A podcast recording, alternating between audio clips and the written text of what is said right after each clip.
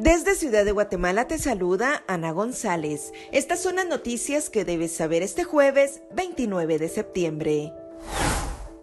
Buscan a 20 migrantes cubanos que desaparecieron frente a las costas de Florida tras el paso del huracán Ian. En noticias nacionales, a dos días de abrir convocatoria, postuladora aún no ha recibido expedientes de aspirantes a Contralor General de Cuentas autoridades municipales iniciarán con el retiro de la pasarela en la calzada Concepción, zona 6 de Villanueva, para continuar con las labores de búsqueda y rescate de las personas desaparecidas en el hundimiento. Se espera que hoy se defina la fecha de arribo de Manuel Valdizón. En nuestra sección de República Vive te hablamos sobre la cuarta temporada de la serie Manifiesto. También te contamos sobre los principales hechos históricos que marcan las efemérides de este 29 de septiembre.